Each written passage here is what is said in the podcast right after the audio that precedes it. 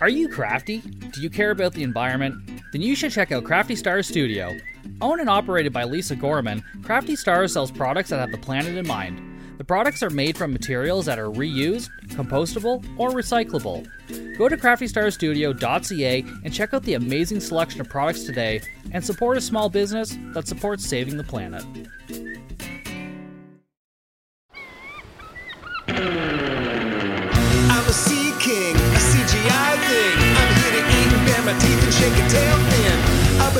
Babe, catching a road wave. A big surprise, I'm gonna rise and flash my tooth cane. All the buff dudes, safe on the beach food. They're gonna need a bigger boat and barrels real soon. I'm a sea king, a CGI thing. I'm here to eat and bare my teeth and shake a tail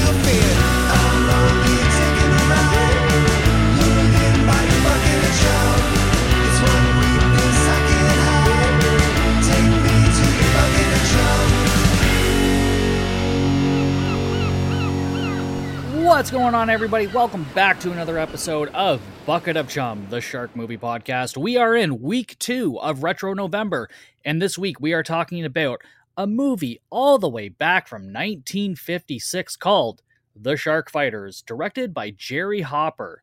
I gotta say, the poster is pretty cool for this movie. I love these 1950s painted posters. And the big tagline on this poster is Man against Tiger Shark. Is that what's actually gonna happen in this movie? Well, I guess we're gonna have to wait and find out. So let's start off with a plot synopsis for this movie. During World War II, US Navy scientists working in Cuba attempt to find an effective shark repellent in shark infested waters. And then I just wanted to get into some interesting trivia that I found on IMDb. Uh, the first one off here is actually kind of tragic. So, special effects artist Russell Shearman was attacked and killed by a shark while filming underwater in the Caribbean Sea off Cuba. Wasn't really much else on that, but yeah, very unfortunate incident in this movie for sure. Uh, this was also the first major Hollywood production filmed entirely in Cuba. Um, this was made before the trade embargo, so you know the you know people in the US can go there whenever they felt like it. This movie is also based on real events in the development of a shark repellent by the US Navy in World War II. So that was kind of interesting. Um, and I guess apparently they used the repellent that they come up with in this movie until like well they didn't come up with it in this movie, but what the movie is about. Uh they used it until 1973, I guess, until they realized that it does it's not really as effective as they think it is, I guess. And the movie was also filmed in the middle of the Cuban Revolution. Oh, what fun that must have been. The average Letterboxd rating is between two and two and a half stars, but let's see how I feel about it, and let's dive in. We're introduced to the area of Isle of Pines and some history of its founding and how its people use the sea for living. And the people there are English speaking, and then we're told in 1943 the US Navy came here for Project Shark Chaser. The narrator tells us this film is dedicated to those of the Navy and the people of the Isles. We see some men on a boat looking up at the sky at the sound of planes, and at an airfield, we see a plane land, and two naval officers exit the plane, and one of them returns to the plane to fly back off, and the other grabs his luggage and walks off. His name is Lieutenant Commander Ben Staves. He walks into the village passing by houses and meets with another officer who introduces him to the place and says the place has a bay of sharks they're trying to get rid of. The man shows him to the shore and says the temperature and everything is perfect for sharks. Two men on the dock see Staves, and one of them gives us some exposition and tells us Staves was the captain or commander of a submarine, and then it was hit by a torpedo, and him and his men were stranded and stuck in shark infested waters. And after all that, there were only 12 of them left. So, this is the main reason this guy is here. He's had experience with sharks, and I guess on some level, it's probably personal for him. The other officer says he assumes Staves is there to relieve him of duty, but Staves says the Navy thought that he could use his help because of his experience with sharks, and he's not there to undermine his operation or take over. He's just there to help. The officer says he'll show Staves to his quarters, but Staves says he'll start working right now. The other officer, um, whose name is Commander Evans, asks Staves what he knows about sharks, and Staves replies they have terrible table manners. Hilarious. Evans takes Staves down to the docks and tells the men they're going to give Staves a demonstration of what they've been working on. They all get on the boat, and one of the locals starts talking to Staves about fishing and how fishermen aren't as important as they used to be, but men who can drive machines are. And he plans to move to Detroit to work on machines and learn how to read. Big dreams this guy has. His name is Carlos, just a young kid, you know, trying to make it in Cuba. He's probably gonna die. They both through the water as they look for sharks, and they finally spot some and drop anchor. But all we really see is some like water splashes at first, and then we get some more close up looks at like shark fins. And Evan says that they're one of the most fearsome creatures out there. Evans grabs some chum from a bucket, heyo, and tosses some fish in the water. And he continues to give some information on sharks and how a man half submerged in the water is uh, is in more danger than somebody who's fully submerged because they can't see what's all around them. They've tested over 200 different possibilities to deter the sharks, and the couple of times they thought they had it figured out, they'd send it, whatever it was, to Washington. Uh, but then they get reports back that it doesn't work and they have to start all over again. Evan starts doing a control test to make sure the sharks are hungry, so they dip some like half cut fish into the water. Like the fish is cut in half. It's not not a drug fish. That would be funnier though. And it's just to get the sharks all riled up. And then Evans and Staves talk about the testing progress as they continue to watch the sharks, and they seem to be avoiding the fish, so the repellent uh, they're using seems to work at first. Staves suggests they capture some sharks, put them in a tank back on the island, but Evans points out that the sharks in captivity tend to be lazy and plastic, and they lose all their killer instinct. I mean, yeah, how would you like it if I took you out of your natural habitat and put you into a fucking tank? You think you'd be very happy? One of the sharks grabs the bait, and the test is a failure. And Stave says he sees he has a lot to learn. And Evans talks with his chemist, Duncan, and they come up with an idea for a new formula. Staves grabs a fish and throws it into the water, and then grabs a gun and starts shooting at one of the sharks. And everyone on the boat is a little confused. We see Staves has injured a shark, and there's blood in the water, and the other sharks start eating it. And then that's the end of that scene. What the fuck was that about? Like, no one's going to question this nonsense. The purpose is to deter sharks, for one, not just kill them, and two, what were you planning on proving with this stunt? Number three, maybe tell the other people on the boat you plan on shooting a gun off in the middle of World War II. I'm just saying, my God, man, complete nonsense. And this is 1956. I expect this nonsense from like a 2022 movie, but my god. One of the Navy men, Jordy, gets one of the local kids to capture two chickens and asks for them to be southern fried. Because this American don't want no Cuban chicken, he wants a goddamn southern fried some bitch. Jordy gives a beer to Duncan to go give to Staves. Staves thanks Duncan for the beer as he goes through some old reports, and then talks to Staves about how he wants to be fighting the war and not there just playing with beakers. And Stave says if they find a repellent that works, then his job is way more important than just playing with beakers. Stave says he'd appreciate him sticking around longer, and Duncan agrees and says, can't blame him for trying. Staves meets Evans outside and goes over his reports, and they talk about all the ideas they've had to deter sharks. And Stave says they need to have more than one plan in place in case the current one blows up. So, yeah, they're basically like putting all their eggs into one basket at a time instead of coming up with like multiple ideas, which is just stupid. Like, if you're coming up with something so important like this, don't just put all your eggs in one basket be like, hey, we're only going to concentrate on this one thing. And if that doesn't work, then, oh, we'll just start all over again. Ugh, of course they would. Fucking government. Jesus Christ. Staves then says that from now on, everyone works seven days a week. Evans protests a bit, and one of the other men says he drives back and forth from Havana every week because they develop all their pictures in color for research, and he's concerned about spies or something. And then somehow this uh, gets Staves to agree that they can have every other weekend off. And then they celebrate with some more beer. There's a few scenes in this movie where, like, somebody says something and then something happens, and I'm just I don't understand how the two correlate to each other. Like, I don't understand how this man driving back and forth from Havana made them agree to have every other weekend off. Uh, I, I don't understand how we got there. And there's a few scenes in this movie like this where it's just like, hey, blah, blah, blah, blah. Oh, well, blah, blah, blah. Well, that had nothing to do with blah, blah, blah, but it doesn't fucking matter, apparently. So then Staves and a few of them drive into Havana, and he meets his wife as she's uh, finishing up in the shower. Ow, ow. And they kiss, and she asks how long they'll be down there. And she says uh, she doesn't mind as long as he's home every other weekend. And then they bullshit back and forth and flirt and kiss some more. And like, if this wasn't the 50s, there definitely would have been some boinking going on. Hey, honey, you want to be a star, don't you? Well, we better get in that bed and boink then, don't you say? Staves, his wife Martha, and Evans are all out at a bar or restaurant where a bunch of locals are dancing and playing music. And later on, Staves tries to get his wife to dance, but she won't go for some reason. So some other girl asks him to dance, and he's like, All right, missed your chance. And then he just gets up and starts dancing with her. I thought it was weird at first, but they don't make a big deal out of it. I, like, and it's 50s dancing, so there's not really much sexiness to it. Like, oh, hey, let's do the hippity hop bop. I don't remember any dances from the 50s. You guys know what I'm talking about. No, you don't, because I don't know what I'm talking about. Evans and Martha talk, and she asks if he likes her husband. And Evan says he's unsure. He understands him, but he isn't sure if he likes him. But he's very impressed with how fast he learns things.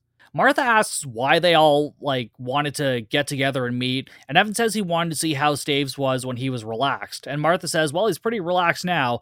But Evan says, "No, not really. He's like always ready and like got something going on up his sleeve or whatever." And then he tries to say, like, this isn't a personal battle, it's science. And Martha tells him for Staves, it is personal because he feels responsible for his men's deaths. Martha then asks Evans to look after him. His determination gets him in trouble sometimes. Aw, good old Martha looking after him. Staves returns to the table and he forces Evans to go dance with the girl that he was just up there with. And now we're back at the dock, and one of the Navy men is giving uh, the local kid shit for losing his octopus. So I guess they had a trap with an octopus and it escaped somehow. And then this is something that will come up later. And when I first saw this, I'm just like, wow, okay, this has nothing to do with anything. It still kind of doesn't, but like the idea of the octopus does come up in a little bit. So, the, okay. Because they want to use it to deter sharks for some reason. All the men head back out on the boat. The local boy, uh, Carlos, is going around the boat giving everyone coffee and he's talking up Staves. Duncan comes up to Staves and says that with the new formula, once it's set up to Washington, and while they wait for the combat reports to come in, he can train a new man and they won't miss any time so he can transfer. Duncan like really wants to fight. He doesn't want to be here doing research. It's like very much that World War II mentality of like, no, I want to go fight. I don't want to do anything else. Which don't get me wrong, very fucking noble, but like, dude, you're working on something that's like pretty important. Like the whole reason they're doing this is one for like people in like submarines, like and whatnot and ships that sink, but also like pilots that get shot down over the water. They want them to have like a deterrent so that they can survive until like a ship comes and finds them. Carlos yells shark. They come up to some sharks in the water, drop anchor, and then set up a tripod for the pictures. They dip the half cut fish and wait around, and everyone's excited because it seems to be working. Evans is still skeptical, saying he wants to be sure, and Stave says they've had nothing but positives for two weeks. But Evan says he wants like two more weeks, and Stave says no, they don't need it. And like, I can kind of get where both of these guys are coming from. Like, one is like, hey, this seems to be working. Like, let's just get it out there, keep soldiers safe and whatever. But then the other guy, like the scientist, is like, well, no, there's more work to be done. And spoiler alert, uh, fucking Evans is right. Stave says he's sending the new formula up, and Evan says he won't put his name on it, and Stave says like he doesn't have to, and then they argue about it some more. They pull up anchor, and Carlos is very excited and says, Oh, yeah, we got it, we got it. And he starts jumping around the boat like a maniac, and then he falls in the water. Staves tells Carlos to swim to the repellent area, so he swims and he's paddling, and then the camera guy on the boat films him. Doesn't even try to help, just continues fucking filming. Staves tells Carlos to stay in the repellent area and he'll throw him a line. So Carlos is surrounded by sharks. Staves throws him a line and they start dragging him in, but a shark attacks him and the line breaks. A couple of men dive into the water to get Carlos, while another starts shooting at the sharks. The men manage to get everyone on the boat, but Carlos is dead. And next we're at his funeral. A few Navy men and a bunch of locals watch him lowered into the ground. Staves goes up to Evans at the cabin and says he said something about an octopod. Evans doesn't really respond, and Staves like pressures him some more, and he looks over at Duncan and asks him if he still wants to transfer. And Duncan says he'll stay if he thinks he can come up with something else, and Staves says they will. So, like, basically, everybody just feels kind of guilty about Carlos dying. So, of course, Duncan's not going to leave right now. Even if he does still want to, he's not going to be like, oh, fuck yeah, I do. So Stave says he doesn't want to hear anything else about transferring, and he asks Evans what he needs for this octopod. And Evans says, well, capture an octopus and run a test. Which I, I mean, Staves kind of had that one coming. That's a pretty, you know, simple thing. So Staves tells Duncan to go trap an octopus.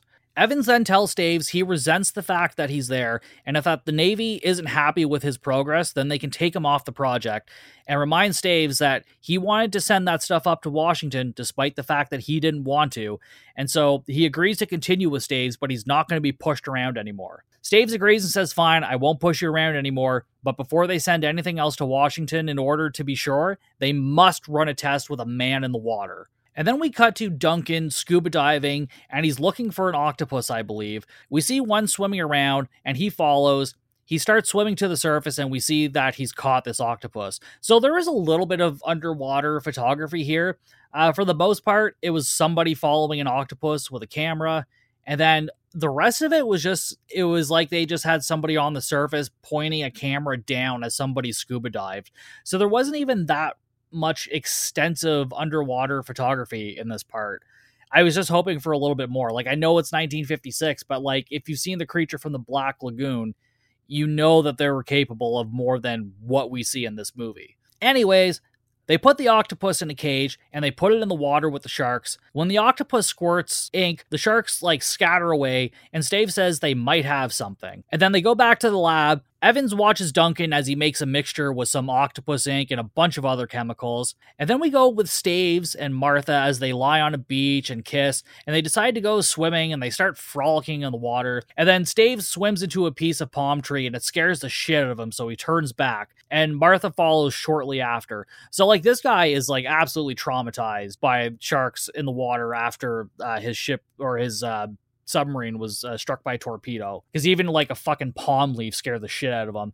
And this is something that i actually wish they'd explored a little bit more the fact that he was like kind of afraid of the water. Like they i know they're gonna show him being a macho man as much as possible but like it would have been nice to kind of explore this area a little bit more you know? So after he gets back to the beach martha asks him what went wrong and he tells her to go get ready so they can leave and then we cut back to the lab. Staves is there with Duncan, and he comes up with an idea for their human trials. And Duncan says that if the man in the water had lines attached to him, the boat crew could pretty much determine his movements, and then they could hook him up to some winches. Staves says that would bruise them up pretty badly, but then again, not as bad as a shark. So Staves agrees, and Duncan volunteers to be the man in the water. And then they kind of go back and forth on this, and Staves is like, "No, you're not going to be the man in the water." Duncan's like, "I should be the man in the water." And then they're interrupted by Evans as he's coming out of the cabin or lab and asks Duncan and Staves to join him to look at the footage of their last test, the one where Carlos died, because uh, he thinks that they can learn something from it. So the three of them go inside, watch the footage, and Evan says that the deterrent didn't work because it was too dissipated. And when it gets closer to Carlos's death, Staves yells for them to turn it off. I don't know why they watched this footage. They learned absolutely fucking nothing from it. It was completely pointless, other than the fact to piss off Stave some more or to give him some more motivation, I guess, because he's like rewatching and reliving Carlos's death. But other than that, like it was pretty goddamn pointless. He asks Evans how many tests they have to make, and Evans says around 200, and Stave says they'll do it in 100. And they argue about this. I, I don't fully know what they're arguing about. I guess maybe Evans wants to do more tests Staves wants to do fewer. Uh, I don't know. These two are just constantly at each other because Evans, I guess, feels threatened by him because he feels like he was there to like push him out of his job or whatever. Um, I'd also like to point out that we really have not seen that many sharks so far in this movie, and I am just about done with my notes here. So uh, I'll get into it later. I'll I'll keep going here. So Staves goes to the US Embassy and meets with a Navy man, and then he asks for some riflemen who are good shots, and he'll need them for like the last 40 tests they're performing. And they need them because they feel in order to fully test the repellent, they need to do it with a man in the water, and people would just feel more comfortable if there were a couple sharpshooters there, which makes sense. Staves then informs the man that he'll be the one in the water, and the man suggests that Staves gets the proper authority, go through the proper channels because his office can't be held responsible for this. So they go back and forth. The man eventually agrees with Staves' plan, but says that like it doesn't mean that the Navy like approves this by any means. They're just kind of acknowledging it. And so next we see a list over a shot of the boat, and it goes up in numbers, and it's like test number 66 positive, test 67 positive. And then Staves tells Evans that they should head back to shore and set up for the main test in the morning. Evans points out that they've only had 77 positives, and he agreed to do 100. Stave says that this one hasn't failed yet, and Evan says he'll agree to send up the formula for the Navy to start testing in the field, and they'll continue to do the next 23 tests and then go through the proper channels for the man test. Stave says no, he can't wait any longer. Evan says he has no choice and he has to tell Navy Command what he's planning, and they'll never let him go through with it.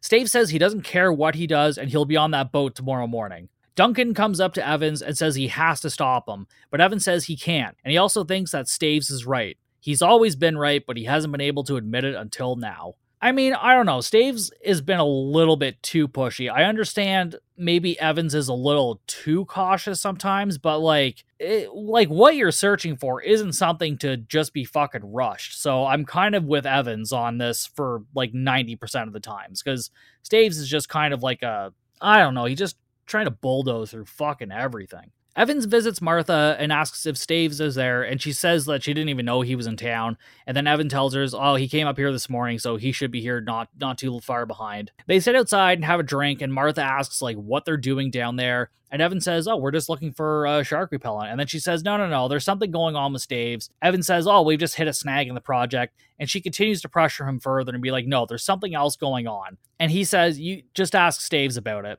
And then she says, "Like a Navy wife never asks her husband his business because he either can't answer or won't." So you're asking like his friend, and you think that he's going to answer? Like, uh, that doesn't make any sense. She pressures him some more and asks like what's going on. And then Staves comes out onto the patio and she goes inside to grab a drink. He looks over at Evans and Evans says he didn't tell her anything and then shows him some things he got for the experiment before Martha comes back out. Evans says everything should be lined up for the morning and the sharpshooters will be joining them as well. And then Staves and Martha go to a restaurant and then Martha tries to confront Staves. He says, Don't ask, don't worry. And he knows he's not too much of a husband, but of all the things that have happened to him in all of his life, she's the most important thing. Aww. And in order to be deserving of her, he needs to go tomorrow morning to prove himself. Oh, look at me. I'm a 1950s macho man.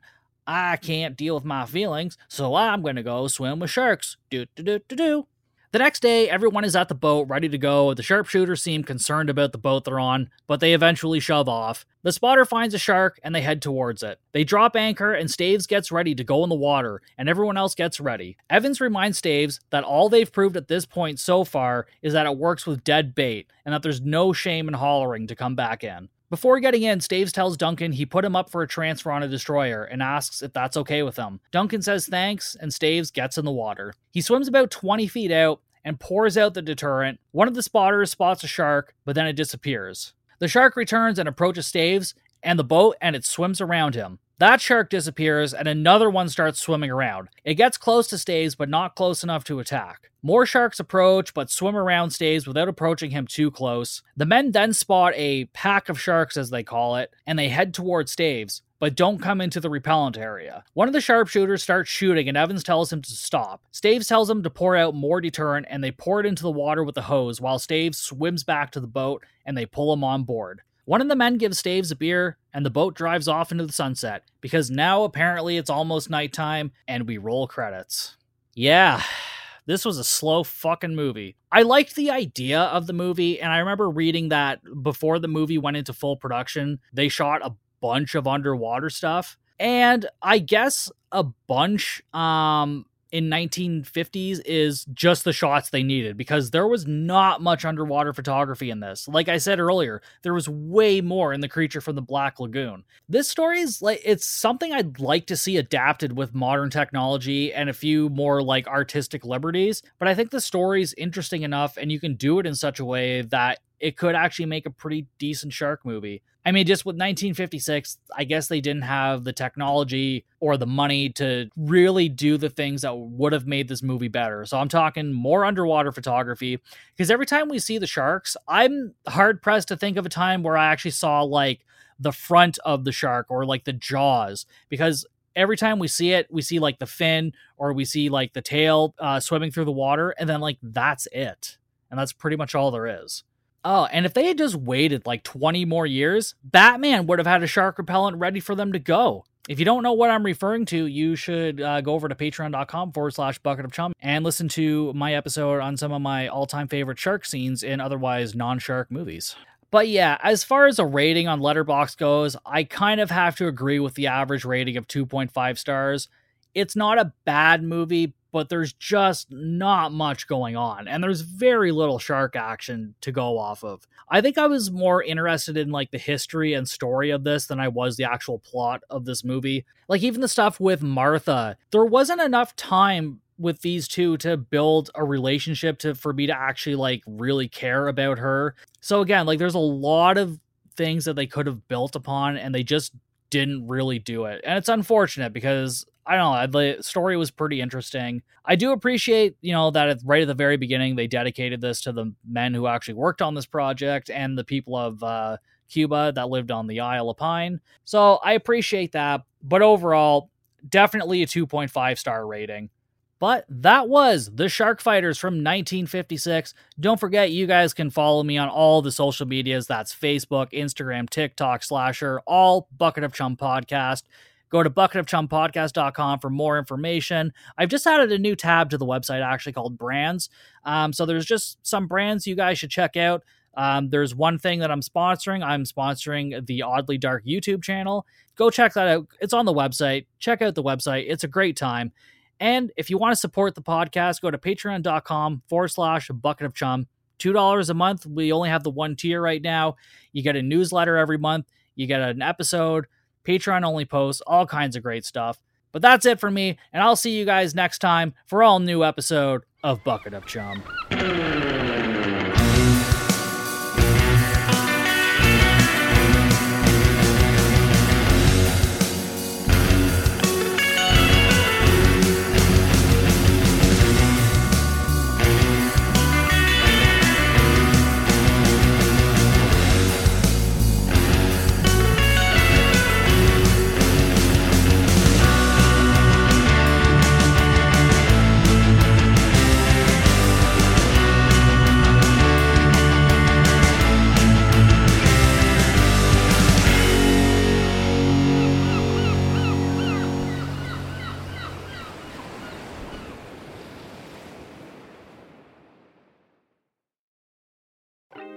Hi, everybody. I'm Josh. And I'm Brett. If you're looking for a different horror podcast, one that stands out from the rest, Well, don't look here. absolutely not.